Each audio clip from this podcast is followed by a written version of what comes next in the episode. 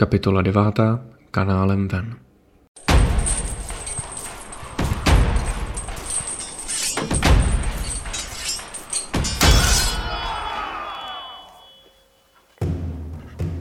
Snažíme se utéct strážným, jsme v kanále pod věznicí.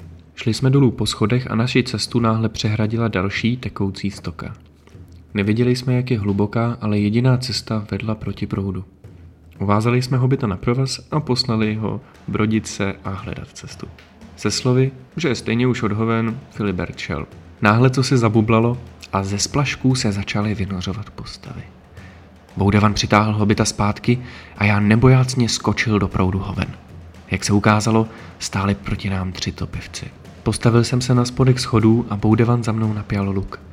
Vypálil dva šípy v rychlém sledu a naštěstí oba našli svůj cíl – Využil jsem zranění prvního nepřítele a skočil za ním do kanálu.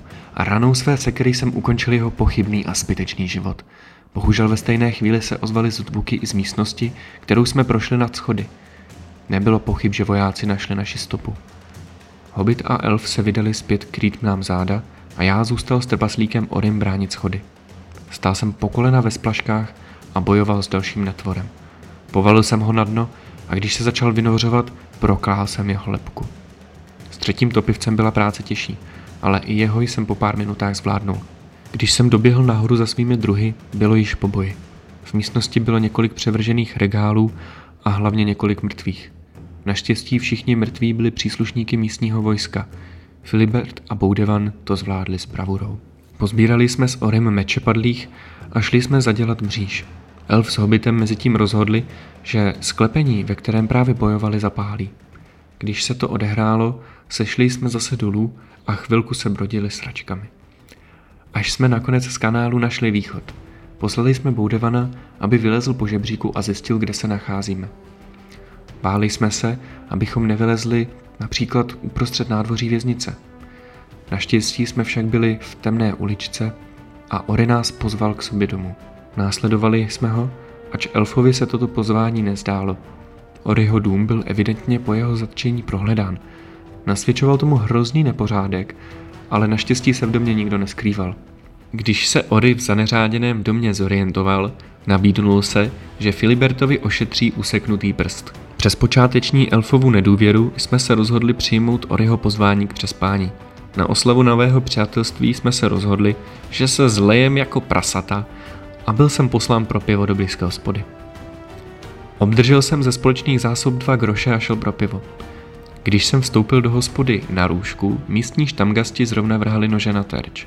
Bohužel jsem to zaznamenal příliš pozdě a vlezl jsem do rány letícímu noži.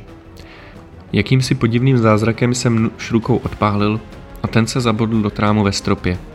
Vysloužil jsem si nejdřív nevěřícné ticho a následně bouřlivý potlesk. Raději jsem se ale ztratil v davu a zamířil k baru. Objednal jsem si do džbánu pivo a tu se za mnou ozvalo slušnej ostřech. Otočil jsem se a viděl jsem člověka tmavé pleti se zjizvenou tváří a úplně bílýma rukama. Řekl, řekl mi, že je zaklínač, ale už se na to cítí starý. Nabídl mi, že mě vezme do učení. Ale aby věděl, že jsem ten pravý, musím místo něho udělat jednu zakázku. Vylíčil mi podrobnosti a šel jsem. Když jsme pili, Filibert si vzpomněl, že mu Ory slíbil ošetření zraněné ruky. Vyšel na dvůr ruku si umít. Vrátil se po dlouhé době a s podivným výrazem. Jelikož ale nic neříkal a my byli značně v náladě, na celou podivnou situaci jsme zapomněli. Ráno jsme u Oreho nakoupili pár potřebných věcí a dohodli jsme se, že další den vyrazíme na zaklínačskou zakázku.